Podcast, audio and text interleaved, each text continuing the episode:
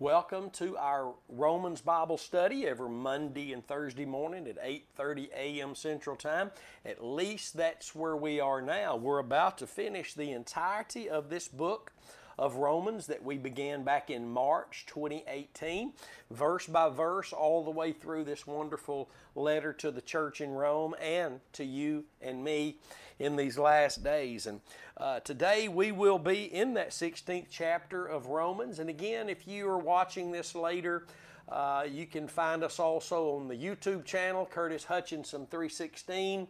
You can also find us uh, these everything we do at Crossway Church on my Pastor Curtis Facebook page, the website thecrosswaychurch.com, the church app Crossway Church, and in audio form on a Spreaker app that you just type our name in Crossway Church and there will be. And we praise God for the opportunity uh, to be ministering these Bible studies to you uh, together with you and uh, on two days a week. And I don't know where we're really going to go next. I'm seeking the Lord on that after we finish any time now, this 16th chapter of Romans. And again, let me encourage you go back from the very beginning and just slowly walk your way through with the Lord through these Bible studies, and you will find. Uh, you will find yourself walking with the Lord in a place uh, that is more intimate and, and more just sacred to you than, than ever before. I believe that. Because it's one thing to say there's a scarlet thread that runs throughout the entirety of the scriptures. Scriptures. It's a it's another thing to walk through the scriptures verse by verse with that picture of Jesus, the living Word of God, and what He did at Calvary, the shedding of that blood that makes God's Word alive to us. It's an entirely different thing. And it, the life is in the blood, my friends. It's in the blood. And I'm thankful to know that today. Yes, we have the words of life, but without faith in that blood, not yesterday, not 40 years ago, today, what we're trusting in is what Jesus did for us at Calvary because Moses in the Old Covenant in Exodus chapter 24, and I can't get away from this, he says, Behold the blood of the covenant. He didn't say, Behold the words of the covenant. Listen carefully. Exodus 24, verse 8. He says, After he sprinkled the altar with blood, sprinkles the people with blood after the words of the covenant are read to the people, and the people say, Yes, we will obey. And Moses says, Behold, look at the blood of the covenant which I've made with you concerning all these words. Without faith in the blood, you don't your faith is not right. Your faith it can't just be in the words, it has to be in the blood concerning all the words of God. Hallelujah. That's so good to know in these last days when God is pouring out an increase of knowledge to those who are hungry for the truth of God's Word. Hallelujah. Woo, I happen to be one of them, and I hope there's a lots more out there. Praise God. But today, this is part six of Romans chapter 16. And on this, what day is today? The third day of December. Wow. And uh, just so excited to be here today. Don't forget to tune in on Friday mornings at 9 a.m. And presently we're teaching in the book of Second Timothy. That's Friday mornings at 9 a.m. And you're welcome to be in the studio with us on Friday mornings. It's next door. Always glad to have folks show up and be with us on Friday mornings. Praise the Lord.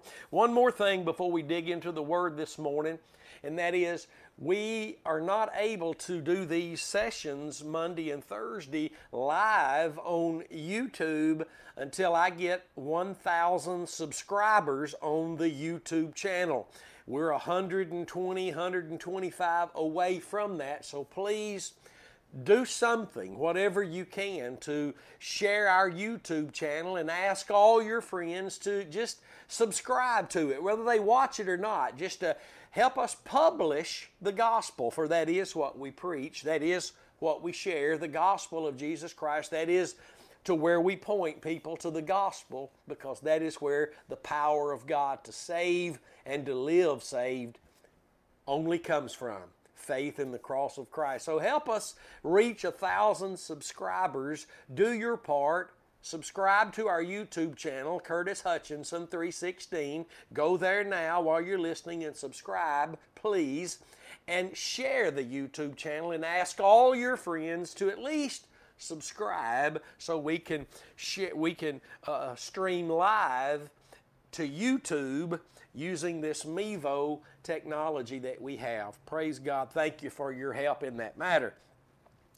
Here in the 16th chapter of Romans, as Paul is preparing to close this wonderful and most marvelous letter out, which is, by the way, the letter, the portion in your Bible, the portion of scriptures that teach us how to live for God. It's so important to know that you don't just get to choose how you will serve God. Romans chapter 6, 7, and 8, you can rebel against this all you like, but until you know and understand to some degree how the cross pertains to your daily life today through what Romans 6, 7, and 8 teach, you're not being discipled. You've never been discipled. And just because you became a believer does not mean you actually ever became a disciple. Jesus said in John 8, to those who the Bible says believed upon him, he says, If you continue in my word, you're my disciples. And then the truth, you'll know the truth, and the truth will make you free. And then in another place, he teaches that you cannot be his disciple if you don't take your cross up and follow him. Luke 14 27, Luke 9 23. If any man come after me, he must deny himself, take up his cross daily, and follow me. See, the cross is not just a just exclusively an initial entrance into the kingdom through faith in what Jesus did at Calvary. It's your only avenue, child of God, of grace every single day. Hallelujah. I'm so glad to know that at least before I've lived all my Christian years and never known how to live for God. You don't just get to choose that. Recently, someone said, Well, you just live for God. But how? Do you just tell someone to live for God? That means that you make it sound like they get to choose just how to live for God. You don't get to choose how you live for God. You get to choose whether you will live for God or not once you hear the scriptural means as to how you will be found living for God. Can I lay something on the table today that is quite scary before we dig into this? Many of you have been brought out of dead works. You've been brought out of the attitude of you just live for God however you want to. You've been brought out of objects of faith being the purpose driven, the government of. You've been brought out of the words you speak now that you're telling God, you're commanding. You've been brought out of all these witchy and voodoo things that fill the church today. You've been brought back to faith and grace, back to the object of faith, the only one God has given humanity, that being the blood of His Son Jesus Christ. You, you've been brought back to that faith. And we need, we need to be very careful to understand we've been brought back to a place where we are learning to live not as though we're back under law, trusting in those things and many more that I just named, but learning to live under grace. That means learning to live with our faith in Christ and Him crucified. For outside of that faith, the sin nature governs and rules over me, dominates me. Romans chapter 6 verifies that. Without my faith, in Romans chapter 7, without my faith in the cross, if I'm trusting in something else, I'm telling God there's a mixture, and the cross really isn't quite enough. It was enough to save me, get me in the kingdom, but it, the cross of Christ is not enough. That work was not enough. That work of righteousness was not enough to give me strength and power and grace and provision every day of my life. I also now I need to and we eliminate ourselves from grace when we do that. And we go back and we begin to commit spiritual adultery on the one we're married to now, Jesus Christ. But let me lay this on the table today before we dig in. It's a very scary and alarming thought. If the only way we can live in victory as Christians is through faith in the sacrifice of Christ, and then we understand that the only way we can serve God, be found serving God, that's not considered by God to be dead works. The only way we can serve God is the same way we live in victory. Now, I'm not talking about we never fail, we never sin. I'm talking about we know the way of victory is the cross. We're trusting in the work of Christ at Calvary. We're not trusting in these fads that have filled up the church, filled up the church today. You and I have been brought out of that back to faith and grace, back to a focus of the cross. Yet we still live in a flesh. So I'm not teaching sinless perfection. It doesn't exist on this side of glory. But if the only way that we live in victory through faith in the sacrifice of Christ is the only way that we also can serve God, then that reveals to us that if I don't know how to live for God, if I've got the object of faith wrong for victory, then I'm not even serving God when I think I am. Let us be reminded of Abraham that the Bible says he, he didn't never stagger at the promise, but oh, he staggered at the way through which it would come. Did he not? Did he not listen to his wife Sarah, who got her handmaiden Hagar and said, "Here, take my handmaiden. We've got to, we've got to do this. We've got to have this promise child. We've, we've got to, we've got to help God. We've got to do this. We're, you know, God, you know, Abraham never staggered at the promise, but he most definitely staggered at the way through which God would bring the promise. It's in your Bible, you can't refute that. And I believe that's where the church has been in the entirety of its existence. And it's not that people haven't been saved, oh, they surely have. We know what it's like to be saved and yet not know how to live in victory. We, we know what it's like to be saved, yet have some foolish mindset that when asked, How do you live for God? you just say, Well, you just live for God. Well, that's the most foolish thing you could ever tell someone. And, and the reason Christians have to say that is because they don't know how to live for God. And that's what this letter teaches. This letter teaches you and me how to live for God. Not what to do, pray, fast, tithe, offerings, church, love, forgive, share the gospel, all the things the Bible is tells us what to do. We're talking about how do you live for God? How do you live where the sin nature no longer dominates you? Because you surely, as a child of God, still have a sin nature that became dormant when you trusted in the work of Christ at Calvary but when we went to the purpose driven, the sin nature was resurrected. The sin nature began to dominate again. If that can't happen, some of you listening probably, well, that don't happen. Then why did we need Romans chapter 6? It's not written to the lost, it's written to the saved who are struggling, don't know how to live saved. It's right here. It's in the Bible, it's in this letter. And as we come to a close, in this letter, and we won't finish it today, obviously, but let's look at, let's start in verse 18. I always like to back up, scratch my feet, and take off real good. Verse 18 of Romans 16 says, For they that are such, and that means those who Paul has told us as the church to mark, who are causing divisions and offenses because of their rebellion against the doctrine they've heard, they've been taught, they've learned. He says, They that are such serve not the Lord Jesus Christ, but their own belly, their own fleshly leading. And by good words, oh, the good words and fair speeches deceive the hearts of the simple. And that word, simple, means innocent. Now watch. Because your obedience is come abroad unto all men. The report of your obedience, church in Rome, has come abroad to all men. What a testimony, praise God. And Paul says, I am glad, therefore, on your behalf, but yet I would have you wise, oh, alert, paying attention, on guard.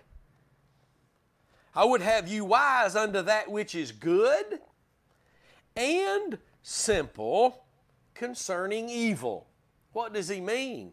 They've got this great testimony that their obedience, man, they're walking with the Lord. They're, they're, they're trusting in what Paul has written them that you live in victory through faith in the sacrifice of Christ. Because in God's eyes, that's the only obedience that exists. Oh, that needs to be talked about far more in the church by those who understand it, but 90% don't. Obedience is not obedience to God is not me going and doing something that is biblically correct. Obedience in God's eyes before any works, acts of obedience can take place is me being obedient unto God. And obedience, my friends, only takes place if I am obeying that form of doctrine that made me free from sin. See, we didn't become obedient to God when we started doing things.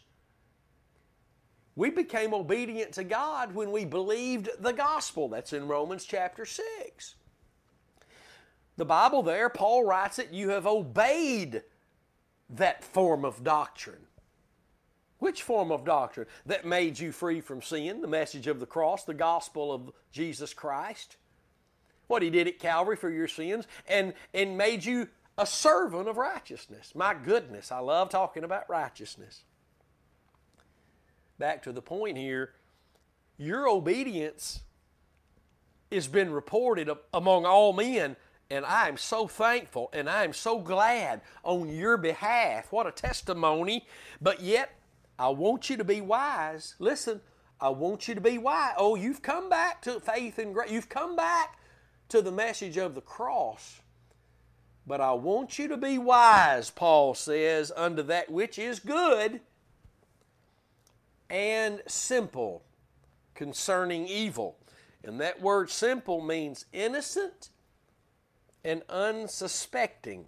I want you to be wise. I want you to be on guard. I want you to be awake. I want you to pay attention, not to everyone else, but to your own heart. The book of Proverbs says, guard your heart, not mine. You can't guard mine. You can help me. You can provoke me unto love and good works, and you can edify me by your faithfulness. And hey, listen, but you can't guard my heart.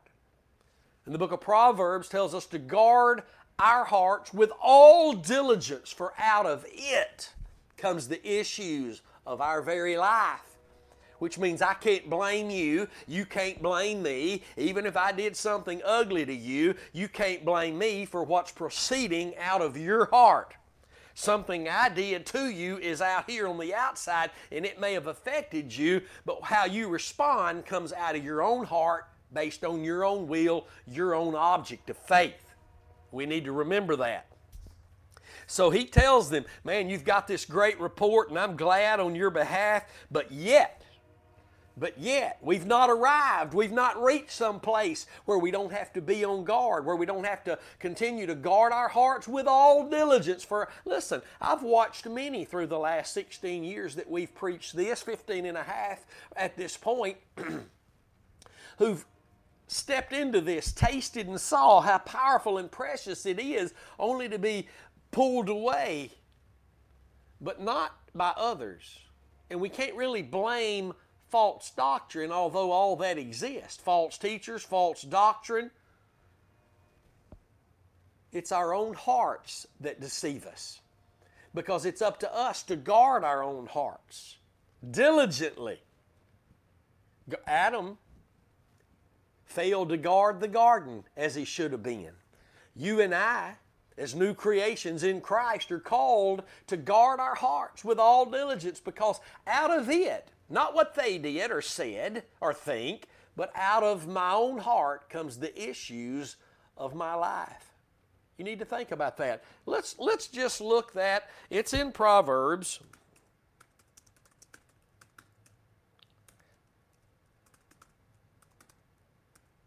Let's look at this, see if I can find it.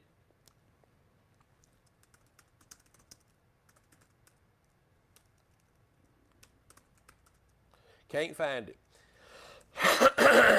but it says in Proverbs to guard your heart with all diligence, for out of it comes the issues of your life.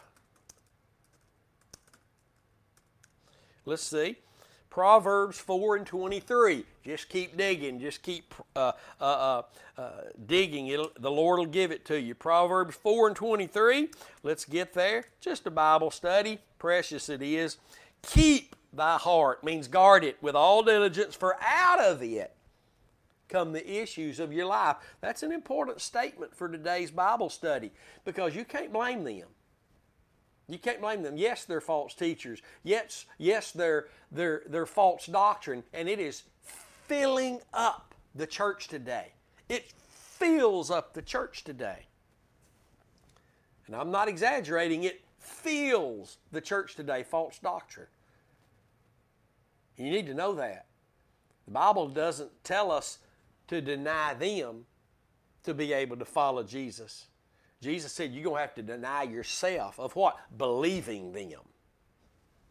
You're going to have to mark them who are teaching that which is not according to what Paul taught as to how you're saved, as to how you live sanctified, saved through faith in the cross alone, faith in the sacrifice of Christ alone. For the Holy Spirit only works through that avenue, Romans 8 2. For the law of the Spirit of life in Christ Jesus has made me free from the law of sin and death. See, there it is. And wh- which book of the Bible is that in? The book of Romans, chapter 8. The Holy Spirit has now the legal right to move into the believer's heart, the legal right to work on their behalf if their faith is in the legal the legality, the justifying work of the cross of Jesus Christ. When we move to a fad today, even biblical things that our faith we say is in, but we're not trusting in the blood, the sacrifice of Christ, we move away from the one who called us into this marvelous grace. Galatians 1 6 tells us that. Need to pay attention. Oh, it's been reported that you've come back to the cross. It's been reported that your obedience, my goodness, is, is taking place. You're obedient in the eyes of God. You're not just doing things, but your faith that God calls obedience is right. But yet I would have you wise unto that which is good and simple which is innocent and unsuspecting concerning evil. Because evil always rides into the church on the back of that which is good. False doctrine comes riding in on that which is biblical, but it has a different twist on it, a different focus than the blood. Behold the blood of the covenant the, behold the blood of the covenant through which is the only object through which God has given humanity to be able to begin to see and to experience by faith in that precious blood everything God has for us. When we add to the blood, we eliminate ourselves from the life experience that comes through the blood. Again, let me bring Abraham up. He never staggered at the promise of God, but he staggered at how it would come to pass. And because he did, the world still suffers today because of that mistake with the Arab nations that exist because of what he and Sarah decided they would do to help God. God don't need my help. Let's just get it right today. God doesn't need anything And some would say, oh no, God needs you to do certain things. No, God doesn't need anything. We're the only ones that are needy, not God. You say, well, God needs me to get the gospel out. No, God desires you to do that. You're the one that needs to get the gospel out, Christian, because it's our mission to get the gospel out. Amen, Brother Curtis. Hallelujah. Paul says, I'm glad to be hearing about your obedience. It's being reported abroad to all men. But yet I would have you wise unto that which is good and innocent and unsuspecting, that which is simple, concerning evil. Evil rides in. As, as I've said, we've watched people come on board, come back. God's been able to bring them out of all that false mess, just a melting pot where they've been trying to worship God, where they've been hanging out pretty much for years in some church somewhere where it's not focused on the blood. And it is that bad, my friend. God's got us up, He brought us out, and He brought us back into the faith, hallelujah, that He gave us in the born again experience, that measure of faith that came through the righteousness of our God, 2 Peter 1 and 1. But He wants you to be on guard, He wants you to watch, He wants you to be wise concerning that which is good. Recognize that which is good. It can only take place through the wisdom of God. Recognize that which is good. Be aware of that which is good, but also be aware of that which is innocent and unsuspecting. Because it's not that which you think that would deceive you, that will cause you to walk in deception. It's those that you would never suspect it come from. Today, there are those who preach this message once so powerfully and so strong, and we're so determined not to know anything else, but yet there's been a slacking, a backing down, a backing away because it's not the friend making place. It's not the most popular. It's not the money making place. It's not the message that's going to make money. It's not the message that's going to bring popularity. It's going to bring quite the opposite of all of that. Paul, at the end of Paul's life and ministry, he writes to Timothy and he says, Timothy, you know that all those in Asia have forsaken me. They've turned away from me. I want you to think about that. This is the man who wouldn't let go of the blood-stained banner with all the distractions, all the things that said, yes, Jesus, yes, the blood, but also, Paul would always say, no, not also. If you move away from the cross, you've moved away from the one that called you into the marvelous grace. That's Galatians. Study the book of Galatians. You can find it on our website, thecrosswaychurch.com. You can find it on the YouTube channel. You can find it out there. Study the book of Galatians. Our faithful Lord will never leave us or forsake us, but we're missing something that's right there in the Bible. We can remove ourselves from Him we can fall from grace. We can walk in a place as though we're back married to the law, living under the dominion of the sin nature. That's learned in this book. People who disagree with that are bound at this very moment by the sin nature.